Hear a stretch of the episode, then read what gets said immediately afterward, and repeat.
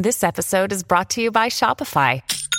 Forget the frustration of picking commerce platforms when you switch your business to Shopify, the global commerce platform that supercharges your selling wherever you sell. With Shopify, you'll harness the same intuitive features, trusted apps, and powerful analytics used by the world's leading brands. Sign up today for your $1 per month trial period at shopify.com slash tech, all lowercase. That's shopify.com slash tech. Nuevamente les habla Roberto Aceves. Estamos comenzando nuevamente el podcast de Viva Mejor. Y aquí está Carlos González. ¿Cómo estás, Carlos?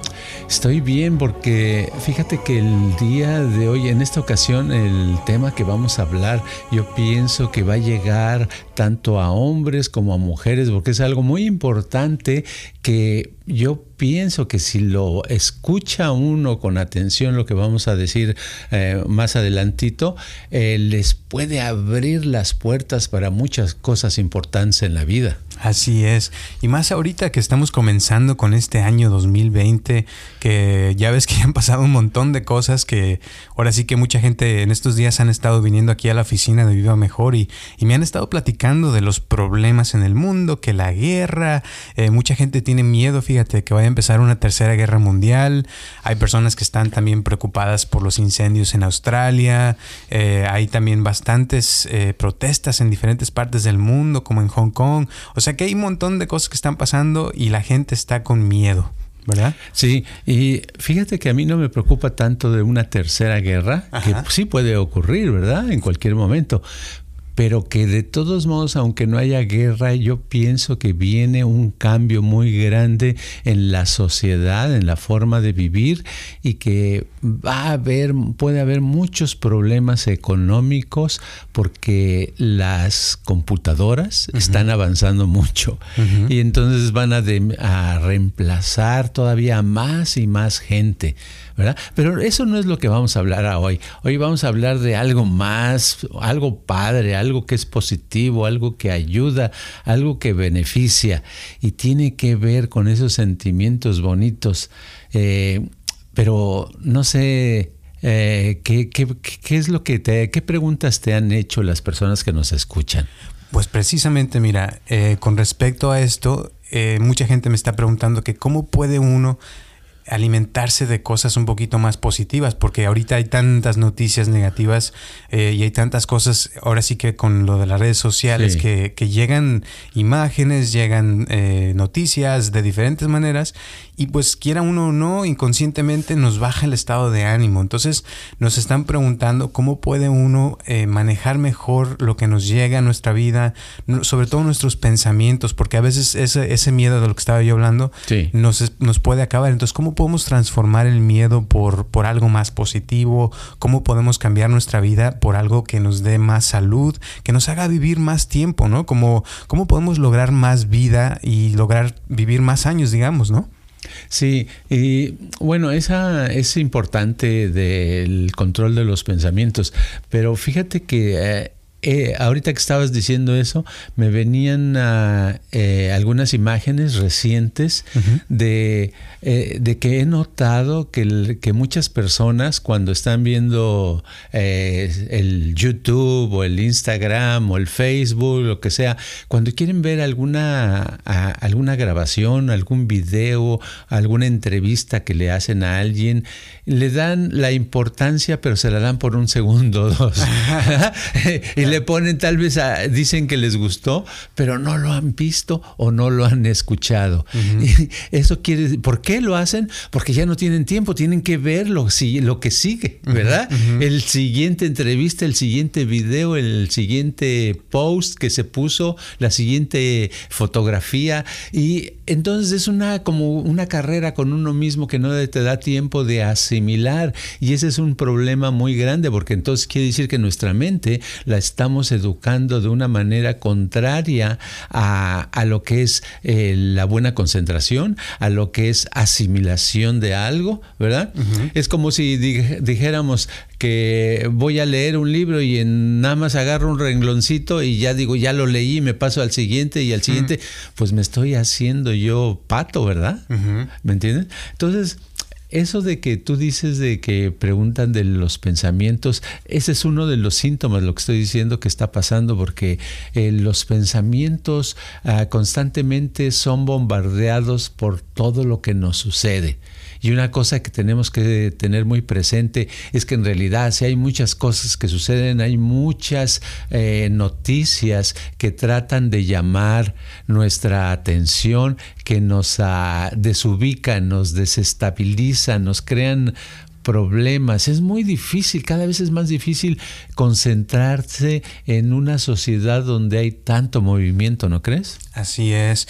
Y una de las cosas que yo pienso que pasan con eso que dices de que está uno viendo una cosa y luego otra y no, no asimila la, la información, eh, es como que no se vuelve uno más superficial, ¿no? O sea, como que no hay un conocimiento profundo o una eh, realización, digamos, de, de, las cosas, ¿no? Sí, nos estamos volviendo más superficiales. Uh -huh. En el pasado, la palabra karma uh -huh. significaba, tenía cierta seriedad y significaba ley de causa y efecto y era, tenía una, una connotación, un significado. Uh -huh. Ahora, karma, hasta a un automóvil le ponen karma, ¿verdad?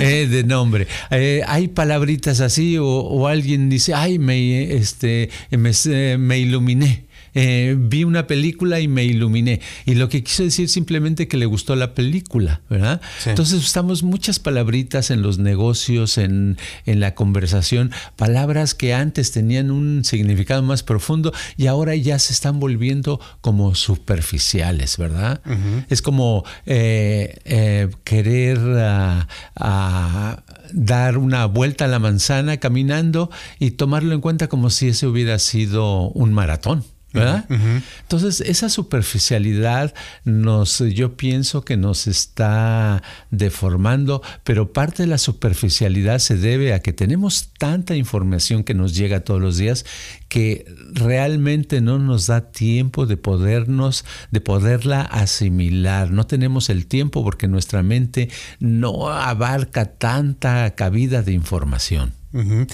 Y esa es la pregunta, ¿cómo puede uno, o sea, no distraerse? Porque ahora es mucho más fácil distraerse que antes. Sí. O sea, te voy a decir, ahora acabo de regresar de la India sí. y estuve casi tres semanas, eh, ahora sí que sin tener acceso al Internet, sin tener acceso a YouTube y a todas las redes sociales y me la pasé súper bien y una de las cosas que te puedo decir de eso es que tu atención como que vuelve otra vez a, a juntarse, porque he sentido que ahora que regresé, como que empieza uno otra vez a, perder la, la, atención y se empieza como a, derramar por todas partes. Entonces, la pregunta es cómo puede uno mantener la atención ahora sí que dirigida en cosas más saludables que nos den más vida.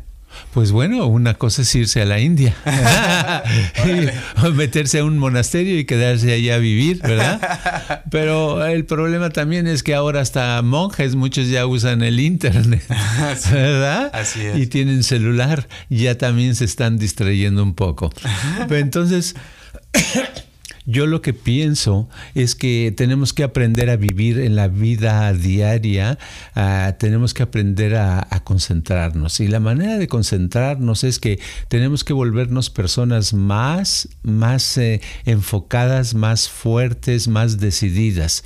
El problema con la que yo veo con la atención es que, uh, ¿cómo te lo diré? Eh, una vez hace muchos años leí un libro de magia uh -huh. y la eh, en esa época el, el autor daba una fórmula muy buena, pero la, la fórmula que daba primero explicaba lo que él eh, pensaba que, que a, bueno, en otras palabras, él hablaba, ponía de ejemplo a Buda, uh -huh. ponía de ejemplo a Cristo y puso de ejemplo a la, a la persona que hizo el Corán. ¿Cómo, ¿Cómo, se llamaba? Se me fue el nombre. Uh, ¿Alá? No, Mohammed. Mohammed, sí. Uh -huh. Entonces, este, eh, eh, resulta que decía que ellos tenían algo en común, ¿verdad? Uh -huh. Que por ejemplo, uno, el del Corán, subió, uh, se, se, aisló por no sé cuántos días uh -huh. o cuánto tiempo, se perdió y re, cuando regresó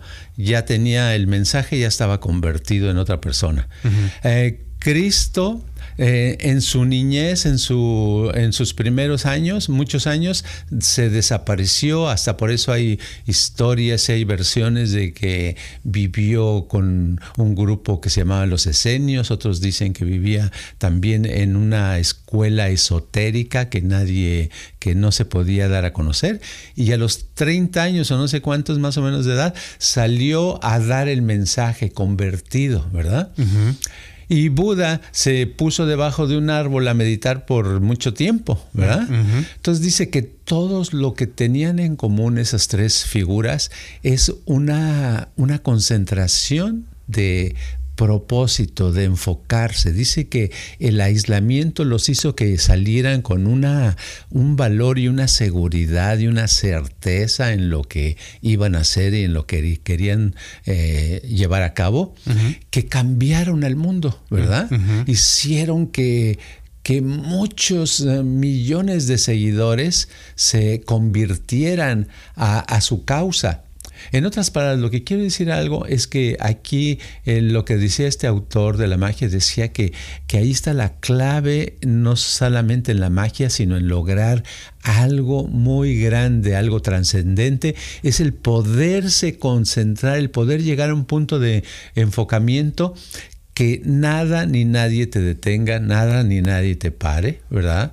Entonces, para lograr eso en la vida cotidiana, pues tiene uno que ir. Lo que tenían ellos tres, por ejemplo, es que estaban, llegaron a un nivel más allá de la lógica, ¿verdad? Entonces nosotros podemos razonar por medio de nuestra conversación ahorita y podemos dar una pieza de información que es lo que estamos dando, y no necesariamente vamos a obtener que nosotros u otros logren ese estado que logró Cristo o, o logró Buda porque se necesita más que es un que un razonamiento hacia eso, es una práctica constante.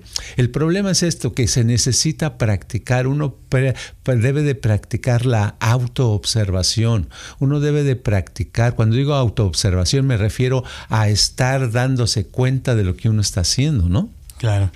Pero eso, eso, o sea, es como dices, uno lo puede saber, pero al practicarlo es la diferencia, ¿no? Como practicarlo todos los días, eso es lo que cuesta mucho, ¿no? Exacto, sí, eso cuesta mucho porque es una forma de vida. Nosotros tenemos que cambiar nuestra forma de, vida, no nuestra forma de, analizar las cosas.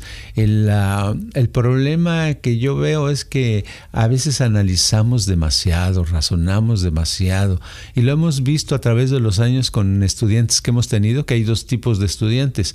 Hay unos estudiantes que no razonan y les decimos a hay que hacer esto y esto, practica esto, practica B, C y D. Y dicen, sí, cómo no, y lo tratan de hacer y lo hacen y lo practican y wow, ven las mejorías rápido, ¿verdad? Y tenemos el otro tipo que le decimos practica A, B y C y dicen, ¿y para qué? ¿Y por qué? ¿Y eso en qué beneficia?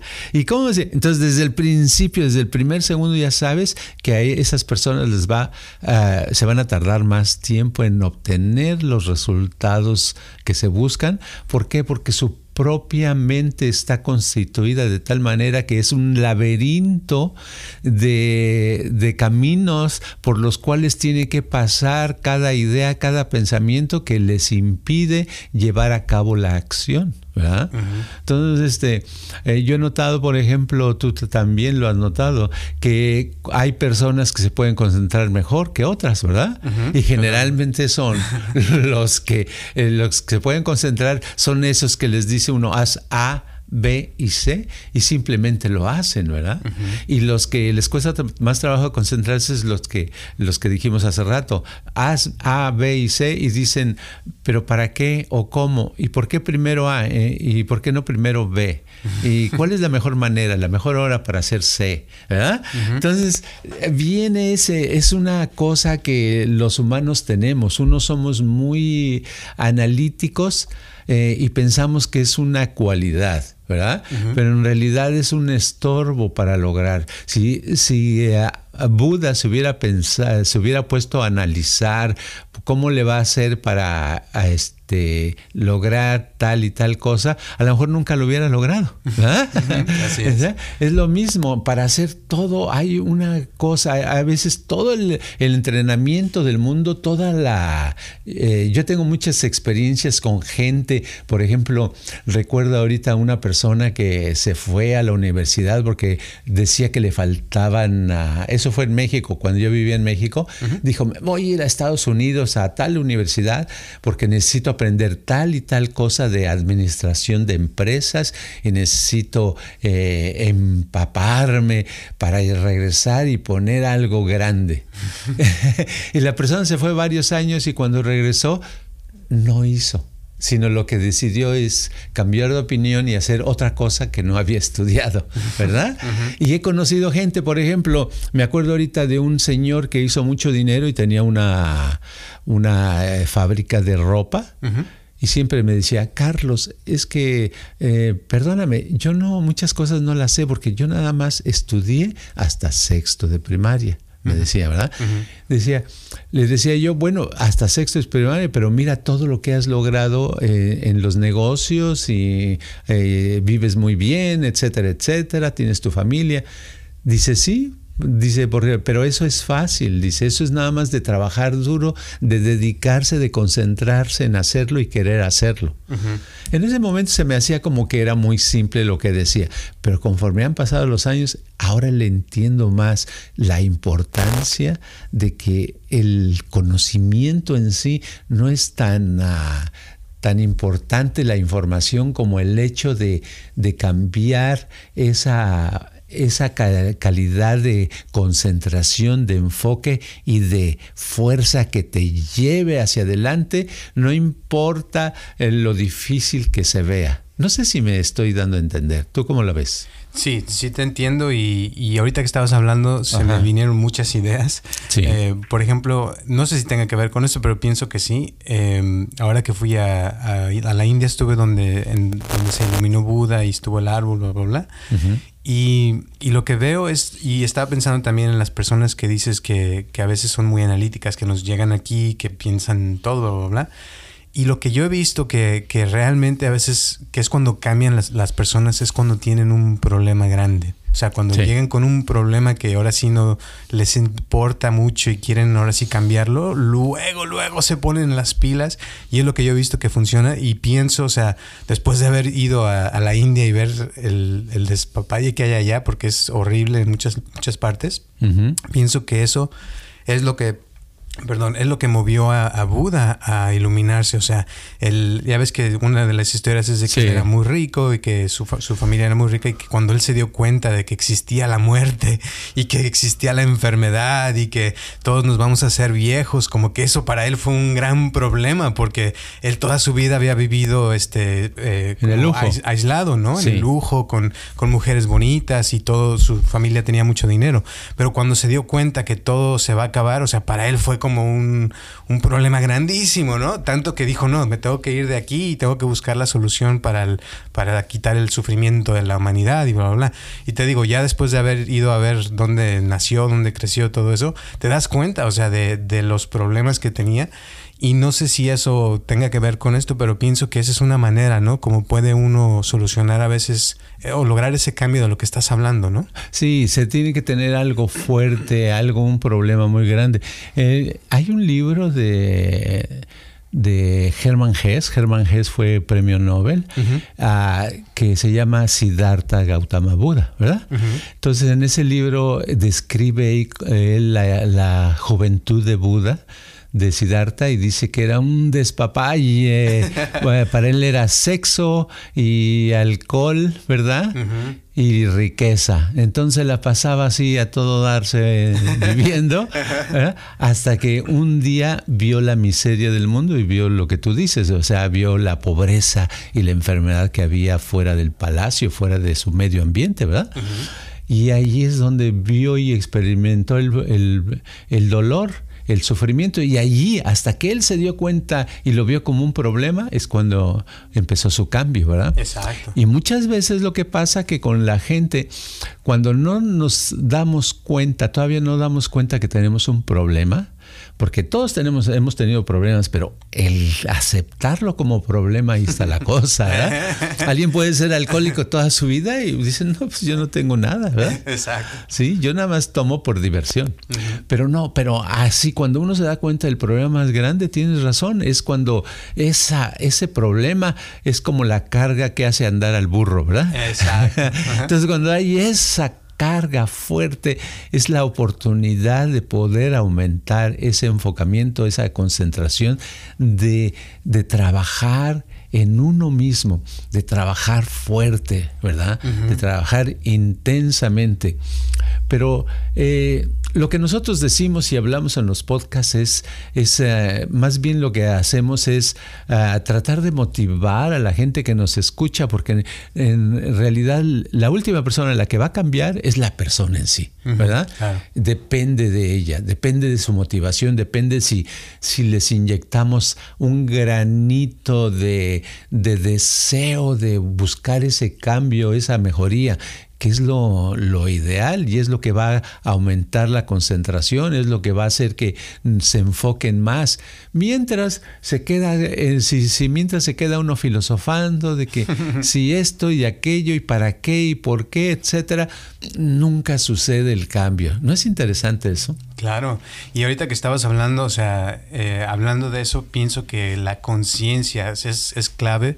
Como dijiste tú, hasta que sí. no se da uno cuenta que uno es un borracho, es cuando va a poder cambiar y dejar de ser un borracho, ¿no? Si no se da cuenta la persona, pues pueden pasar años y nunca cambia y se puede morir la persona de borracho, ¿no? Es, exacto. Entonces la conciencia, pienso que cuando uno se hace consciente de algo es cuando puede uno hacer uso de eso, porque si no te haces consciente del, de, por ejemplo, si tienes un tesoro o, o, tienes mucho dinero, pero no te das cuenta que lo tienes, eh, pues es como si no tuvieras nada, ¿no?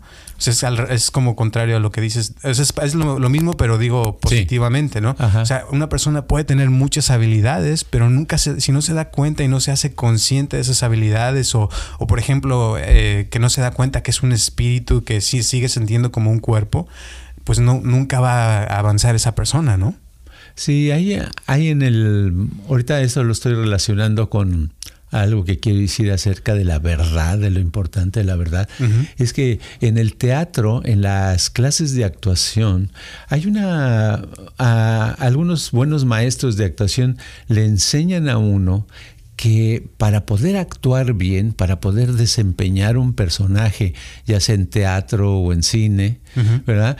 tiene uno que tener cierta verdad, cierta verdad en las palabras que dice, en los sentimientos que expresa. Uh -huh. Porque cuando los sentimientos son falsos, tendemos a fingirlos y lo, al fingirlos pues se nota que son falsos, ¿verdad? Uh -huh. Entonces, en el teatro se dice que siempre hay que buscar la verdad. Tienes el diálogo del autor, lo que escribió, y si lo dices, pero lo dices como está escrito y lo interpretas como está escrito, va a salir, estás diciendo algo que es así.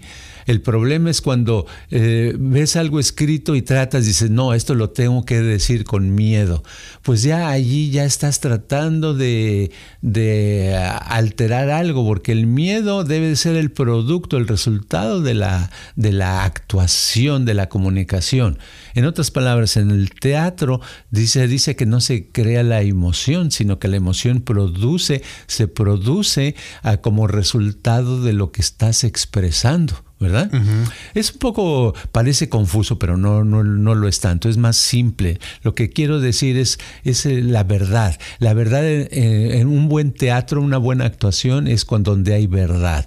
En la vida también hay, eh, hay buena actuación uh, existencial. Uh -huh. Uno puede desarrollarse y acercarse a sus metas, uno puede concentrarse mejor, uno puede eh, llevarse mejor con la gente o peor con la gente, pero vivir una vida más uh, sana, si uno se vuelve verdadero consigo mismo, con su naturaleza, con que no tenga uno que estar eh, reprimiendo, inhibiendo lo que desea, lo que quiere, sino si puede uno llegar un momento a expresarse. En otras palabras, todo lo que estoy diciendo esto, sea confuso o no sea confuso, lo que quiero decir es que parte de los pensamientos, cuando tiene uno muchos pensamientos, se debe a que la persona no está siendo eh, eh, verdadera consigo misma. Fíjate, o sea, no, no es verdadera, entonces le viene pensamientos, entonces esos pensamientos los tiene que ir quitando y poner otros porque le viene de todo, ¿verdad? Viene pensamientos que se le gustaría irse a vivir a China, luego le vienen pensamientos que le gustaría mejor estar viviendo con otra persona, le vienen pensamientos que le gustaría hacer esto, no, mejor le gustaría. Es eso, porque pero lo que está haciendo es contrario a lo que quiere hacer. No hay integridad. Nosotros tenemos que buscar la integridad de ser. Con integridad no digo que hay que ser buenas personas o malas personas, sino ser, buscar ser uno mismo. ¿Y cómo sabe uno qué es uno mismo? Pues por sus sentimientos, por sus anhelos, por su forma de pensar ¿Estamos complicando las cosas? no, ah. no, o sea, pienso que es, eso que dices es como, es lo que Buda descubrió, ¿no? Cuando se dice que se iluminó, es porque llegó a conocerse a sí mismo tal cual, ¿no? O sea, que, que, llegó a ser consciente de quién era él, se dice que también recordó todas sus vidas pasadas y que se dio cuenta de quién era él realmente, ¿no?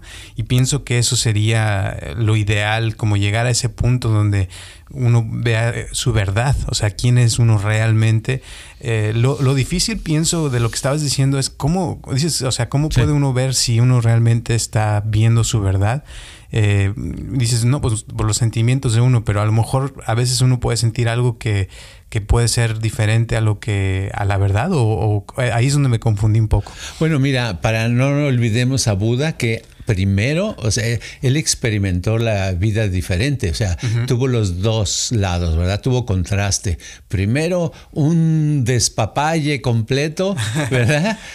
Ah, como dijimos, al vino, este, sexo, eh, lujos, ¿verdad? Sí y después se metió a la pobreza porque se hizo, se hizo, eh, sí, exacto, fakir, entonces eh, después eh, vivió completamente sin nada, ¿verdad? Sin ninguna posesión, o sea, son los dos opuestos. Y después de esas dos experiencias completamente opuestas es cuando vino la meditación y es cuando después de eso se dijo, yo no me muevo de este árbol hasta que entienda, ¿verdad? ¿Quién soy yo? Y es cuando se iluminó después de mucho tiempo. Pero entonces en la vida también tenemos que hacer, eh, como quien dice, tener aventuras dentro de nuestra, de nuestra forma de vivir, eh, aventurarnos a, hacer cosas, porque muchas de las cosas que pensamos son falsas, pero algunas cosas pueden ser verdaderas, ¿verdad? A lo mejor una vez se nos ocurrió poner un ah, puesto de naranjas, vender naranjas, ¿verdad? Analíticamente lo dice, eso es una tontería, ¿verdad? No, yo podía ganar más vendiendo chicles, pero naranjas naranjas te sale y te viene la idea de naranjas, naranjas, a lo mejor tienes que hacer algo de eso. Tienes que tratar de tener cierta, cierta flexibilidad y soltura. Yo he visto que uno comete muchos errores en la vida, pero este, conforme pasa el tiempo llega un momento que te das cuenta que los errores que cometiste son parte de tu forma de ser y que qué padre, si no hubiera pasado tal error no hubieras llegado de A a B. ¿verdad? Te hubieras quedado siempre de, ¿cómo será? Pero no, a, a, lo mejor no sirve, sino ve es lo bueno. Pero necesitas vivir, necesita uno estar llevándose, no estar pensando uno cómo debe de pensar, sino uno simplemente pensar y hacer. Saber es actuar. Tenemos que actuar constantemente, buscar esa integridad, ese eh, hacer a un lado los conceptos de bueno, malo, eh, sirve, no sirve, lo hago, no lo hago, sino simplemente actuar, sentir la experiencia, llevarse. Es, más, hasta cuando estás sufriendo, si realmente experimentaras ese sufrimiento, uno lo experimentara, el sufrimiento se va más rápido, ¿verdad? Y te liberas, te sientes mejor. Así es. Entonces, digamos, para resumir, ¿qué te parece esto? Que para poder eh, lograr no distraerse tanto con cosas negativas y vivir una vida mejor, sería como que uno se ponga un problema eh, grande, pero que uno lo cree en vez de que la vida no lo cree, sino que, o sea, como meterse en algo, ¿no? Como dices tú, que nos llame la atención, que nos, nos jale y que nos mantenga ocupada nuestra atención constante en ese, en un propósito, en algo que, que sea como nuestra vida y, y que nos mantenga ocupados haciendo, ¿no? Creando y, ahí es como vamos a saber, ¿no? Así es, y sí debe ser un problema. El problema en sí eh, es muy fácil, no tiene uno que pensar mucho. Nada más tienes que querer usar ah, ah, el trabajar hacia algún objetivo, algún deseo que tienes. Voy a poner ya para terminar rápido, para nada más para afirmar este punto, es que, por ejemplo, yo cuando era joven, allá en los años uh, finales de los 60, decía, ay, yo, me, falta un más conocimiento de las mujeres. Yo pensaba como que soy, no sé cómo comunicarme bien. Entonces me propuse en ese momento conocer a una muchacha diaria y se dice fácil, pero ya las semanas, dos semanas, dices, ¿cómo le hago? ¿Me entiendes? Se acaban. Pero lo logré, lo lograba y sufría y me costaba trabajo, me quitaba tiempo. Y llegó un momento en que entendí, por eso siento que ahora entiendo muy bien a las mujeres, ¿verdad? Entiendo a los hombres, pero también entiendo muy bien sobre todo a las mujeres. ¿Por qué? Por el constante tratar del esfuerzo de comunicarse de diferentes maneras. Entonces, eso que estoy diciendo, estoy diciendo cómo me creé yo un problema grande, un problema grande al ponerme esa meta. Cuando te pones una meta, siempre vas a crear un problema. Claro. Y el chiste es hacerlo, porque si hubieras dicho no, lo voy a hacer y después se te olvida o ya te da flojera o te da vergüenza, pues ya no funciona, ¿no? Ya no funciona, exacto. Pues tiene que hacerlo uno, o sea, que si se proponen algo, que lo hagan. Obvio, o sea, también no, lo no les vaya a pasar como una señora que una vez en uno de los, de los cursos que dimos salió toda emocionada y se fue y se compró una casa de no sé cuántos millones de dólares y después no la podía pagar. O sea, tiene que ser algo que sí puedas eh, tener, que no te vayas a meter en un problema más grande también que después no puedas solucionar, sino es un problema que sí puedas solucionar, pero a la vez que te cueste, ¿no? Exacto. Y claro, si, si es algo que no puedas pagar, bueno, pues este es, sí que va a ser un problema grande. claro. O sea, tiene que ser algo que sí puedas y que sea un, un, challenge, ¿no? Un reto que te mueva, que te haga crecer, que no sea algo tampoco muy fácil, porque si es fácil, pues es como una pesa que no pesa nada, no te causa estímulo en el, en el músculo, ¿no? Sí, la vida es para... Eh, los obstáculos, vencerlos. Hay que vencer obstáculos. Así es. Bueno, pues muchísimas gracias. Unas últimas palabras antes de terminar. No, que hay que actuar desde hoy. No lo dejemos para mañana. Hoy ponernos algo, un reto y trabajar en ello. Perfecto. Pues muchísimas gracias, Carlos. ¿Tu Instagram? Carlos G. Mente. Perfecto, muchísimas gracias y nos vemos el próximo martes. Ya saben que son los, todos los martes a las 6 de la tarde en el mismo canal aquí en Anchor o en cualquier plataforma donde escuchan sus podcasts. Muchas gracias también a todas las personas que nos están escuchando. Feliz año 2020 a todos los que nos han escuchado de otras partes del mundo y eh, vamos a estar en este año haciendo este podcast cada martes, así es que ya saben, ayúdenos también a compartirlo con sus amistades, con sus familiares para que este podcast siga creciendo. Ya cada vez somos más personas. Así es que muchísimas gracias. También recuerden que estamos en YouTube, en Facebook y en todas las redes sociales eh, por Viva Mejor X3000. En YouTube es Viva Mejor nada más. Así es que gracias y nos vemos el próximo martes. Hasta luego. Este podcast está patrocinado por Viva Mejor. Ayúdanos a compartirlo con tus amistades para que crezca esta comunidad y si te interesa donar algo para que este podcast continúe o si tienes algún problema o pregunta que te gustaría resolver, por favor comunícate al área 714-328-4661 o mándanos un correo electrónico a vivamejor.gmail.com.